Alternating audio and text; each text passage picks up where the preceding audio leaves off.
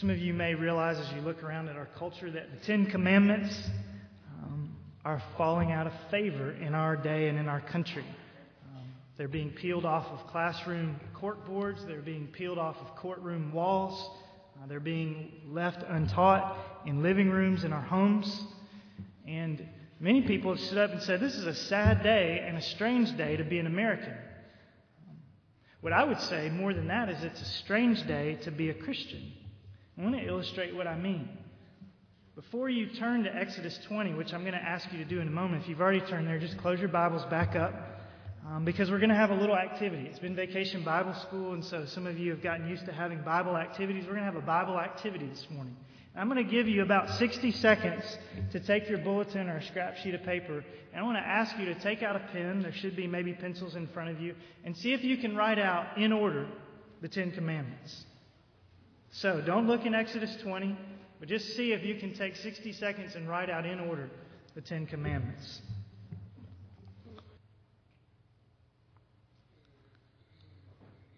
Okay, you can put your pencils down and uh, look to the front. How did you do? Some of you, I trust, got all of them. Many of you, I would guess, found yourself scratching your heads. And some of you found yourself tempted to copy off of your neighbor and thus break the eighth commandment. So at least you have one of them now. My point is not to shame you, but to show you something about yourself. Some of you just realized that you don't know the Ten Commandments. Maybe you have a vague idea of what they are, but you don't really know them. And you're not alone. That's why I say it's a strange time to be a Christian, because a hundred years ago in this country, children learned these commandments by heart in order before they ever went to school.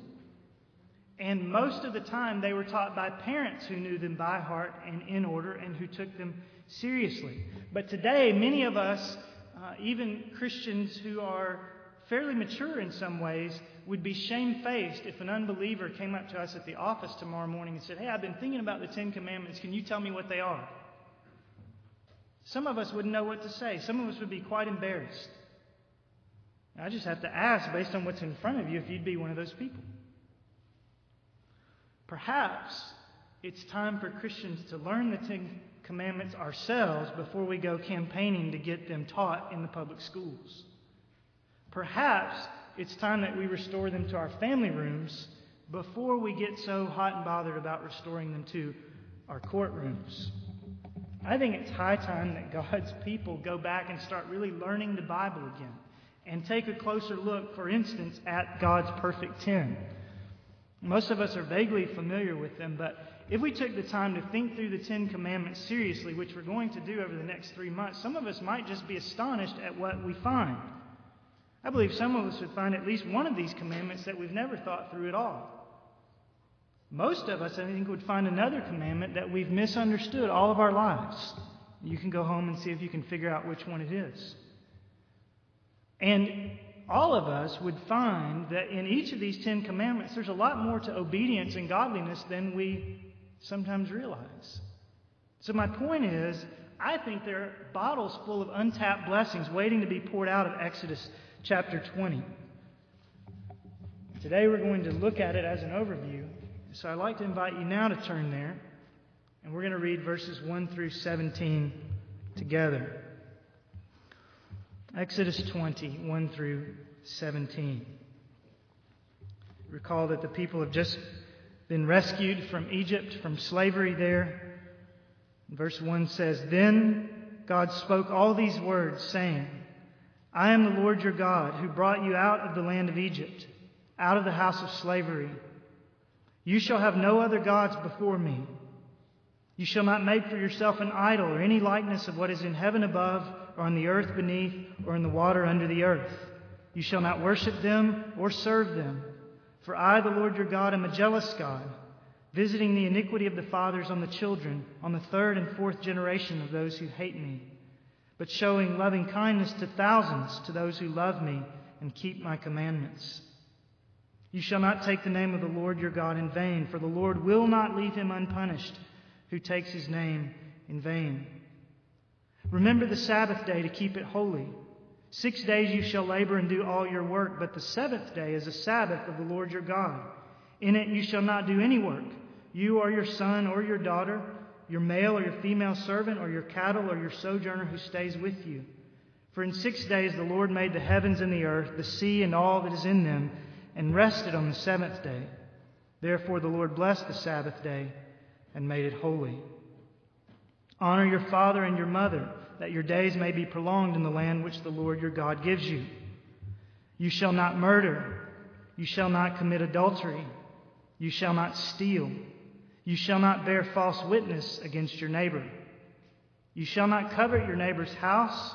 You shall not covet your neighbor's wife, or his male servant, or his female servant, or his ox, or his donkey, or anything that belongs to your neighbor.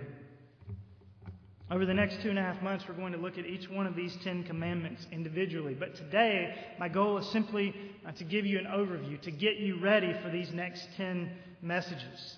And what I want to do is think through with you how it is that New Testament Christians should think about God's Old Testament law, which includes, but is not limited to, these Ten Commandments. I want to answer the question Are the Ten Commandments relevant for today? And if they are, how so? So we're going to divide the sermon this morning into two main headings, just two main points. Don't get excited because there will be many subpoints under those main points, but there are just two main points. The first is going to be the perpetuity of God's law. In other words, the lasting value of God's law. The perpetuity of God's law, and then secondly, the purpose of God's law. Is the law valid for today? And if so, what do we do with it? So, first, the perpetuity of God's law. Question is Is there any lasting value in these Old Testament laws of God? Should we still be obeying them today? Those are questions that some of you have asked yourselves as you've read through books like Leviticus and Deuteronomy. Should we, should we obey these things? Are, are these valuable for us? Perhaps some of you have asked the same kind of question this morning as we've opened up the Ten Commandments. You've already been thinking in your head, is this something that's still for us, or was this just for the people in the Old Testament? And you may have said to yourself, if you know your New Testament, doesn't the New Testament say we're not under law but grace? Romans 6:15. So where does that leave the 10 commandments if we're not under law? And this is God's law. Where does that leave books like Leviticus and Deuteronomy? Is there any abiding relevance to the Old Testament law, particularly for us these next weeks, the 10 commandments? Well, clearly, I believe there is, or I wouldn't be doing a whole three month series on the Ten Commandments. But I'd like to take this, the first half of this message this morning, and try to answer some of the questions that may come into your mind when you read the Old Testament or when you think about the commandments of God, the law of God. And I thought of three questions that I think would be the biggest ones that most of you would ask, and the ones that are most important to ask, the ones we must ask. First question is this Didn't Jesus come to fulfill the law so that we don't have to? Didn't Jesus come to fulfill the law so that we don't have to? That's a very important question. And the answer, in a very real sense, is yes, he did. Jesus did come to fulfill the law so that we don't have to. Because none of us has fulfilled the law completely. None of us could fulfill the law completely. None of us could obey God completely. So Paul said in Romans 3 that you just heard a moment ago, by the works of the law, no flesh will be justified in my sight. No one can earn salvation by the works of the law. So we needed Christ to come as he did and to obey God perfectly as he did so that he wouldn't have sins of his own to pay for and it would make him morally capable of dying on the cross and paying for ours. So, in a very real sense, Christ did come fulfilling the law so that we don't have to fulfill the law to go to heaven. But the question is does that mean that we don't need to attempt to obey the law? Because Christ has done it for us, we don't even need to try. Does that, is that what that means? No. Listen to what Jesus says in Matthew chapter 5, verses 17 to 19. Do not think that I came to abolish the law or the prophets. I did not come to abolish, but to fulfill. For truly I say to you, until heaven and earth pass away, not the smallest letter or stroke shall pass from the law until all is accomplished. Whoever annuls one of the least of these commandments and teaches others to do the same shall be called least in the kingdom of heaven. But whoever keeps and teaches them shall be called great in the kingdom of heaven. So Jesus came to fulfill the law, to do all the things that we were supposed to do that we couldn't do, so that we might be forgiven and live. But in doing that, he demonstrated to us, didn't he, just how true and how valuable the commandments of God are. Jesus came, Galatians says, and put himself under the law to fulfill the law on our behalf, but also to demonstrate to us that the law is valuable, that it is God's good pattern for our growth in the Christian life. And so he says, in effect, in Matthew chapter 5, as long as heaven and earth shall last, verse 18, God's people, as imperfect as our attempts will be, should be marked by a desire to keep and teach God's commandments. Whether we find them in the Old or the New, we should be desired by mark, marked by desire to keep and to teach God's Word. So that's the first question. Did Jesus come to fulfill the law so that we don't have to? Yes. But he also set a pattern for living when he did so. Second question Doesn't the New Testament, repeated, New Testament repeatedly teach us that we're not under law but under grace?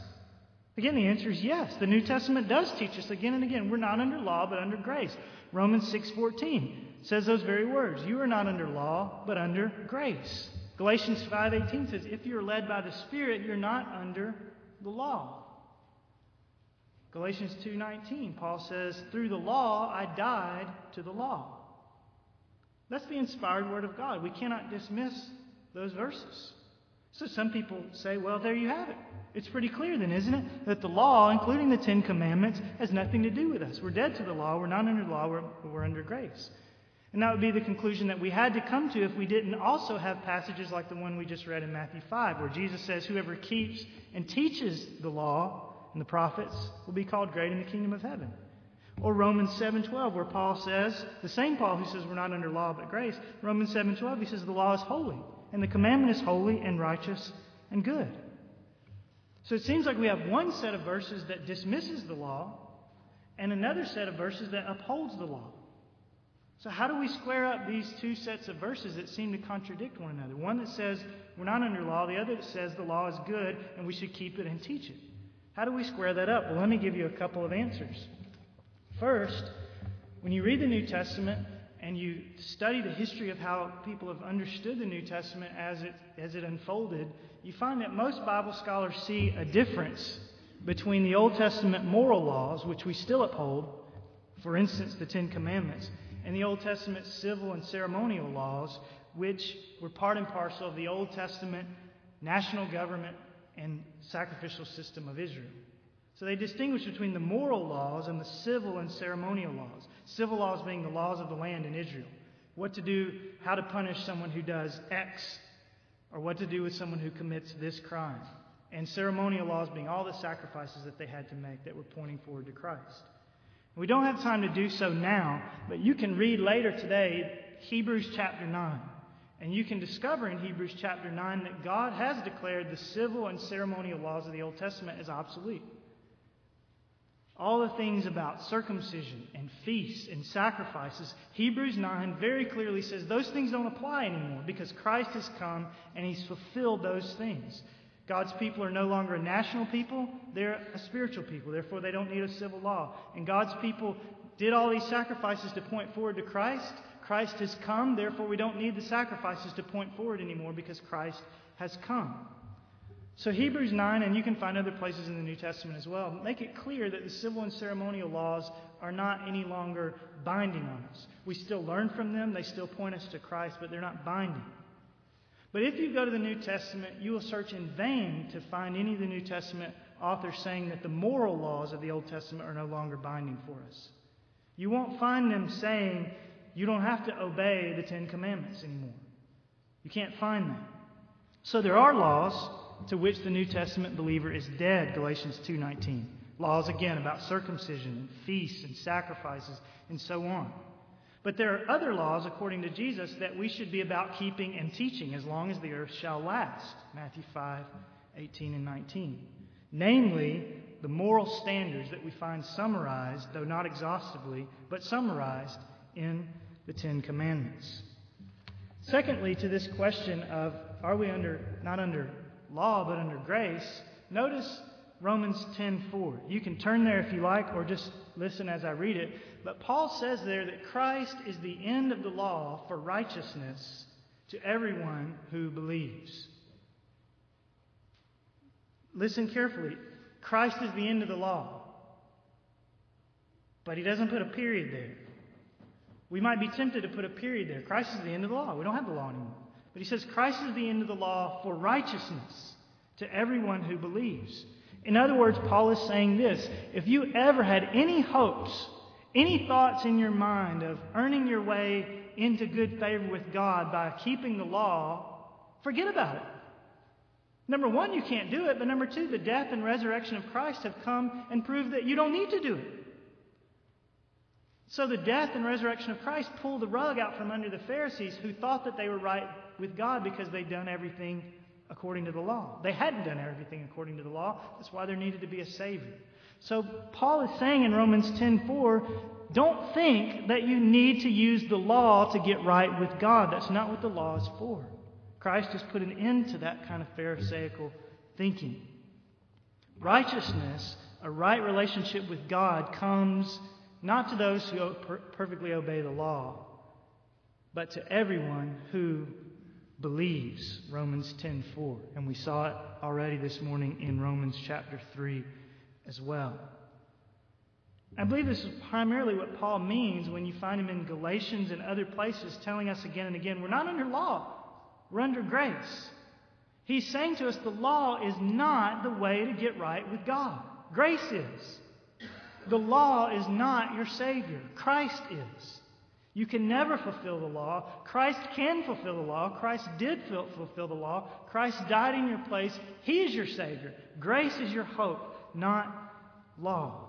So, in that sense, as believers, we are not under the law. Even though, as believers, imperfectly, we want to abide by its standards and walk by its commands. Now, a third question that may arise in your mind. You may say to yourself, but I thought Christians live by only one law, the law of love. Do Christians really live by one law, the law of love? Again, the statement is partially true. Paul says in Galatians 5:14, the whole law is fulfilled in one word, in the statement, you shall love your neighbor as yourself. And Jesus says the same thing in Matthew chapter 22 when he says, you shall love the Lord your God with all your heart, with all your soul and with all your mind. This is the great and foremost commandment. The second is like it you shall love your neighbor as yourself. On these two commandments depend the whole law and the prophets. So people again say, well, it's clear, isn't it? The law of the New Testament is the law of love, therefore we don't need the law of the Old Testament any longer because we have this one overarching law. And we do have one overarching law, but let me point out a couple of things about that overarching law of love. First, Notice that when Paul and Jesus summarized this law of love, that the first commandment is to love God with all your heart and soul and mind and strength, and the second is to love your neighbor as yourself, both of them quote from the Old Testament law to teach us that. Love your neighbor as yourself wasn't made up in the New Testament. It comes from Leviticus chapter 19, verse 18. And love the Lord your God with all your heart, soul, and mind and strength wasn't made up in the New Testament either. It comes from Deuteronomy chapter 6, verse 5. And so when Jesus and when Paul wanted to teach us this one main overarching principle, love God with all your heart, love your neighbor as yourself, where did they go to get that? To the law, the Old Testament law. Not what you expect them to do if they were getting rid of the Old Testament law. But secondly, notice that when Jesus and Paul describe this new overarching law of love, they don't give it as a replacement of Old Testament law, but they frame it as a summary of Old Testament law, don't they? Paul says the law can be summed up by this statement. And Jesus says the law and the prophets hang on these two statements. In other words, they're both saying all of those Old Testament laws are there and you can sum them up like this. He's not saying you replace them with this, he's saying you sum them up like this love the Lord your God with all your heart and love your neighbor as yourself. But then the question is if that's true, if those are the overarching laws, where do we go to find out all that that means? Well, we go in many cases to the New Testament to find out what it means. But we also can go to the Old Testament to find out what it means. What does it mean to love the Lord your God with all your heart? What does it mean to love your neighbor as yourself? You look through the rest of the scriptures to find that fleshed out. And one of the places you find out that it's fleshed out in great detail is in the Ten Commandments. Look at them again. Isn't it true that the first four commandments are clearly teaching us how to love the Lord our God with all of our heart and soul and mind and strength. And isn't it true that the last six commandments are clearly teaching us how to love our neighbor? So Jesus gives these two main commandments that sum up every other commandment, but when you go to the Ten Commandments, you find them fleshed out. Jesus is not arguing against the Ten Commandments, he's simply summarizing them. So, what are we saying? We're saying that though Christ has fulfilled the law perfectly on our behalf, and though the law cannot save us, and though there are certain parts of the law, the civil and ceremonial parts, that are no longer binding on the believer, and though the New Testament clearly teaches this one overarching law of love, there's no compelling reason to think that the moral laws of God, the Ten Commandments in particular, are thrown out. There's no reason to think that. They point us toward the standard, they show us what Christ fulfilled, they show us how to walk as Christians, they teach us what it means to love. And there's ample reason, again, as we've seen in the New Testament, to believe that Jesus intended that we continue to obey these commandments, to take them seriously and reverently, just as God's people always did. For truly I say to you, until heaven and earth pass away, not the smallest letter or stroke shall pass from the law until all is accomplished. And he says, Whoever keeps and teaches them shall be called great in the kingdom of heaven. Now, I understand that there's a part of you that says, I don't want to be great in the kingdom of heaven. I don't want to be prideful. But just honestly, do you want to be great in the kingdom of heaven? Do you want to do what pleases God? Jesus says, if you do, keep and teach the commandments, the law, and the prophets. So that's the perpetuity of God's law. In my judgment, looking at the New and the Old Testament, it seems that this standard that we're going to study for the next 11 weeks after today, is still God's standard for his people. But now let's think about the purpose of God's law. The purpose of God's law. If the Old Testament is still relevant today, then what do we do with it? Well, the obvious answer is we keep it and we teach it, right? Jesus already said that. So we know that. And I hope that's understood. If this is God's standard, then it's understood that we obey it. But I want us to dig a little bit deeper this morning and think about all the purposes that God has for giving us His laws. Why did God give us these things? Yes, to obey, but why else? Is there anything else here that will help us? And what I want to do this morning is give you four metaphors, four uses of God's law that I think we can see played out each week as we look at each one of the Ten Commandments. Four ways that God intends we use His law. And I'll give them each to you in a word picture, a metaphor. Okay, so number one God's law is a pathway. God's law is a pathway. God's law is the pathway for joyful and righteous Christian living. And the Ten Commandments, as a summary statement of God's law, are like the center line in the road that keeps us from veering too far to the left or to the right. The Ten Commandments aren't the only commandments, they're not the only standards God's given us. But they're like the center line, they're like the baseline that keeps us from veering too far to the right or the left. And they point us to so many other places where we can understand God's will, even in more depth. So the law of God is like a pathway. Listen to Psalm 119, verses 9 and 10. The psalmist asks, How can a man keep his way, his pathway, pure? By keeping it according to your word. With all my heart I've sought you. Do not let me wander from your commandments. You see, he's describing the commandments as a pathway. They're a way that he's to walk on, and he doesn't want to wander from them. They're the center line in the road. And then listen to Psalm 119:35, same psalm. Make me walk in the path of your commandments, for I delight in it. The commandments of God are a pathway. Pathway of joyful, righteous Christian living. I want to pause here and make sure that you hear me correctly. The commandments of God are a pathway, not a doorway, into the Christian life. We enter the Christian life not by works, but by faith in Christ, who has done all the good works and died in our place.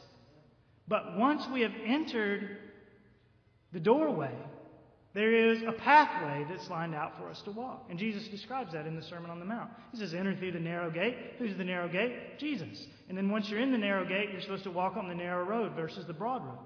Once you enter the doorway, namely Christ, there is a pathway that you walk with him until you get to heaven. And we find that pathway partially summarized again in Exodus 20. So turn to Exodus 20 again if you didn't keep your finger there. And I want to make this even more clear. Exodus 20, verse 2, is God's preamble to the Ten Commandments. The, the commandments begin in verse 3, but in verse 2 is the preamble. Because of this, you shall do this. So listen how the preamble to the Ten Commandments leads into the commandments themselves. I am the Lord your God who brought you out of the land of Egypt, out of the house of slavery. You shall do this and this. Notice, God did not give his people the you shall until after he had saved them. You see that? I'm the Lord your God who brought you, past tense, out of the land of Egypt. Now you shall have no other gods before me, and you shall do these other things. He didn't give them a list of rules and say, if you do these things, then I'll bring you out of the land of Egypt, out of the house of slavery. No. He rescued them first, and then he gave them his laws. And that's a reminder to us that this is the way God works with us. These commandments and the rest of God's standards that we find throughout the Old and New Testaments are not a prerequisite to becoming God's people. We become God's people because of God's initiative, sending His Son to die and to be risen on the third day so that we might walk in newness of life, so that He might rescue us out of the land of slavery, slavery to sin. But once we've been rescued, once we've gone through the door, once we've been adopted into God's family, there is a set of house rules. And this is part of God's house rules. So remember, be cautious to remember that though the Ten Commandments are a pathway to the Christian life, to show us how to live, they're not the doorway in. You cannot become a Christian by obedience to the commandments. You become a Christian by faith in Christ. Once you become one, there is a narrow road that God wants you to walk. And let me point out one other thing from Psalm 119:35, which I read a moment ago. The psalmist says the commandments of God are his delight. The commandments of God are a delight. This is not a lifestyle of deprivation and sullenness that God is calling us to. It's a lifestyle of joy and contentment and spiritual health. Obeying God's commands is in our best interest. That's why God gives them to us. Indeed, the commandments of God are an expression of God's love toward us. You can find that in Deuteronomy 33.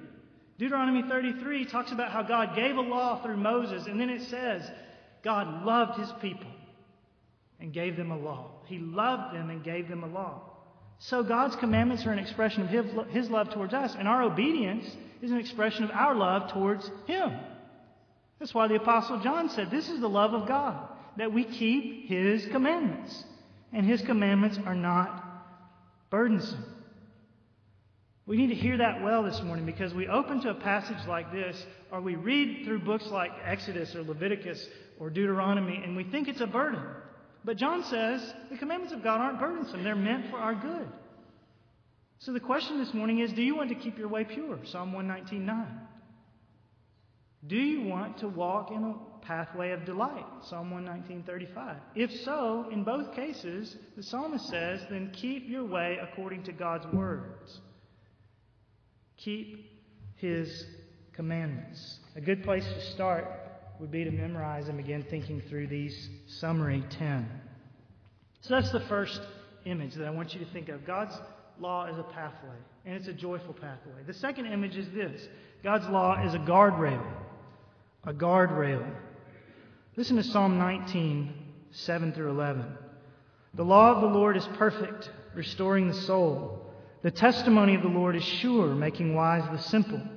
The precepts of the Lord are right, rejoicing the heart. The commandment of the Lord is pure, enlightening the eyes. The fear of the Lord is clean, enduring forever. The judgments of the Lord are true, they are righteous altogether. They are more desirable than gold, yes, than much fine gold, sweeter also than honey and the drippings of the honeycomb. Moreover, by them your servant is warned. In keeping them, there is great reward. I want to particularly call your attention to that phrase in verse 11 By them your servant is warned. It's true that the law of God is a joyful pathway for those who follow it. And we saw that again in this passage we just read, Psalm 19. But God's law is also a stern warning to those who are tempted to stray from it.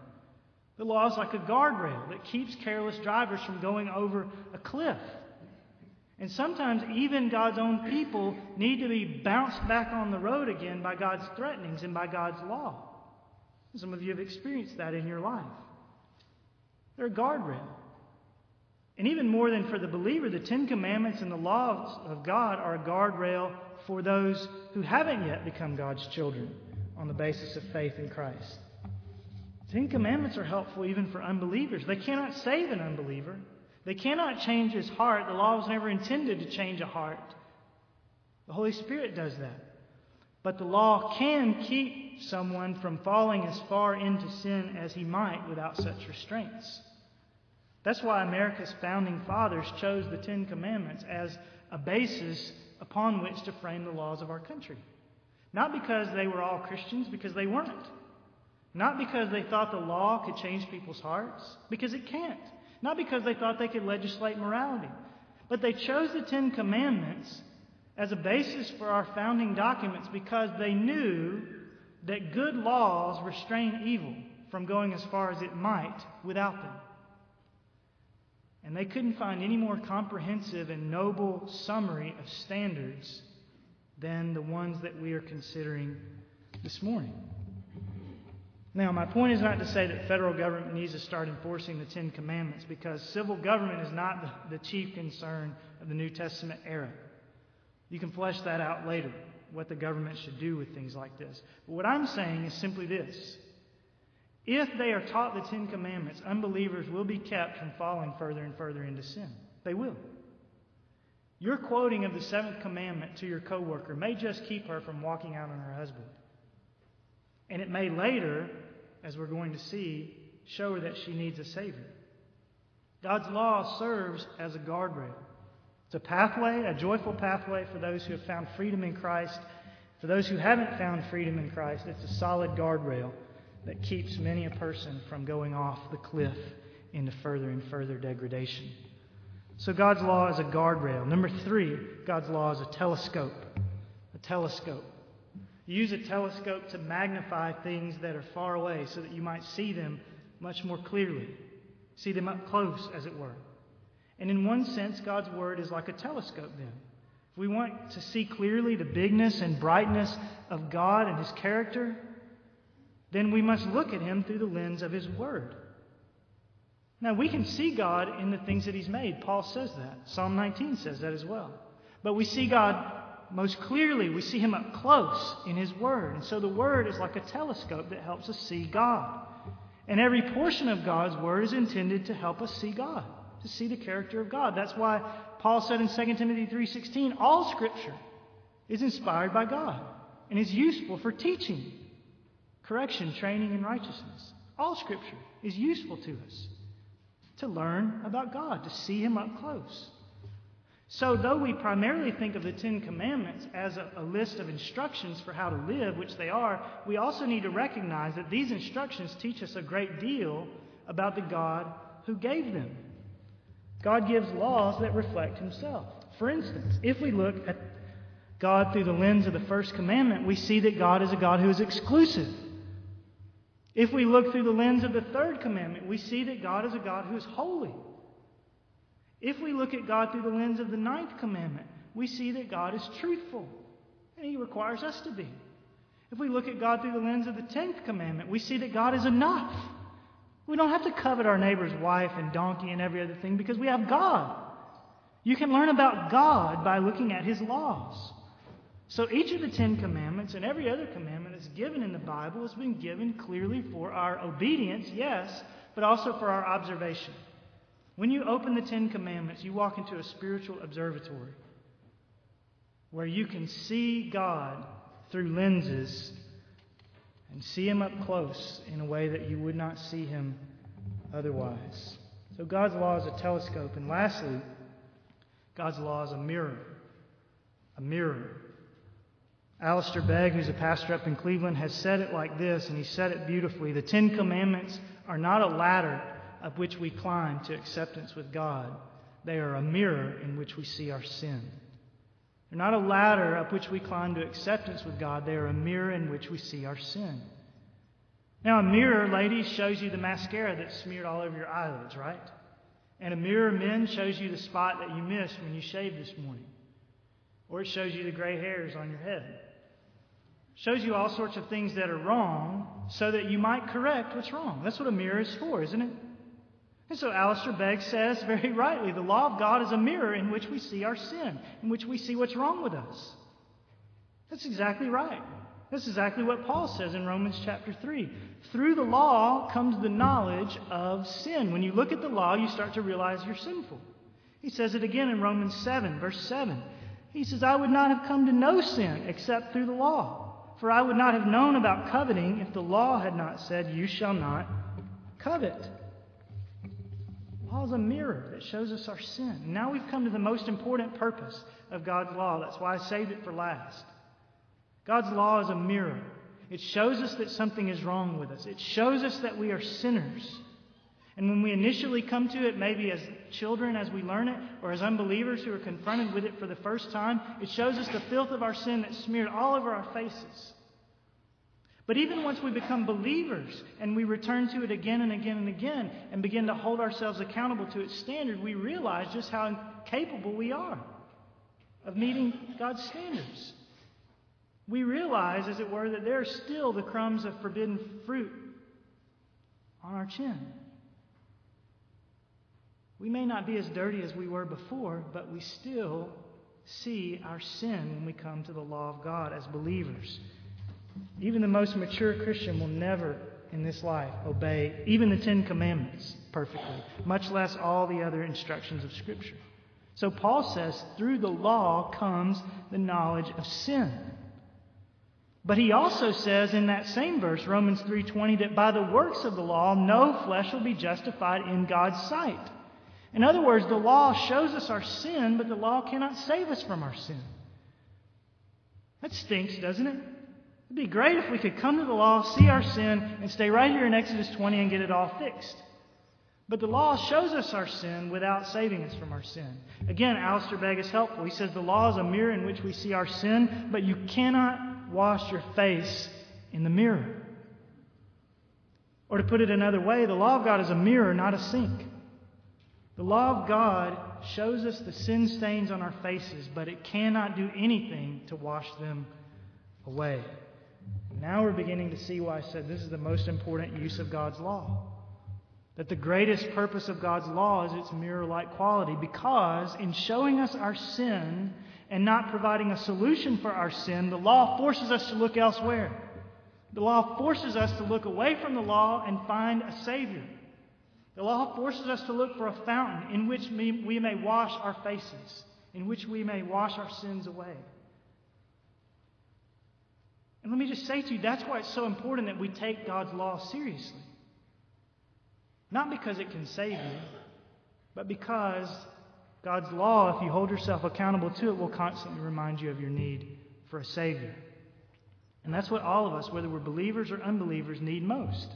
We need to be pointed again and again and again to the Savior, Jesus Christ. That's what we need. That's what the law does. Some of us need to be pointed to Him this morning. You don't need some of you to hear 10 more sermons on each of the 10 commandments. Because in simply reading through them this morning, you already realize that there's forbidden fruit juice dribbling down your chin. You know that you're in trouble just by reading what's been said here. You know already, some of you, that you're breaking God's law and breaking it consistently and breaking it willfully, breaking it, some of you, grievously. Therefore, you need to be reminded that God has opened up a fountain in which sinners may plunge and be washed of all their guilty stains. That's what the law is here for this morning to remind you that you're a sinner and to remind you that God sent his own Son to die in the place of people who've broken his law so that we might be forgiven, washed clean in the blood of Christ. And I want to urge some of you this morning to stop pretending that everything's okay, but look in the mirror. I want to urge some others of you this morning who've been looking in the mirror to stop trying to wash your face in the mirror.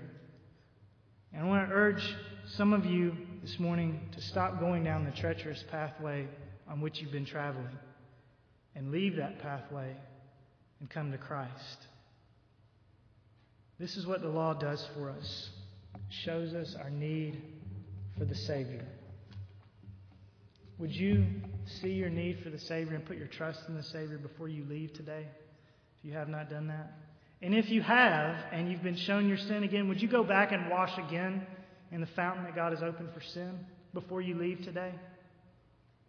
This is the purpose of God's law. Now, let me ask one final question, and then we're through. And it's a relevant question because some of you have done the very things that I'm about to raise in this question. The question is this What are the long term consequences of ignoring God's law? Or of soft pedaling it? Or of setting it aside as obsolete? What are the long term consequences of that?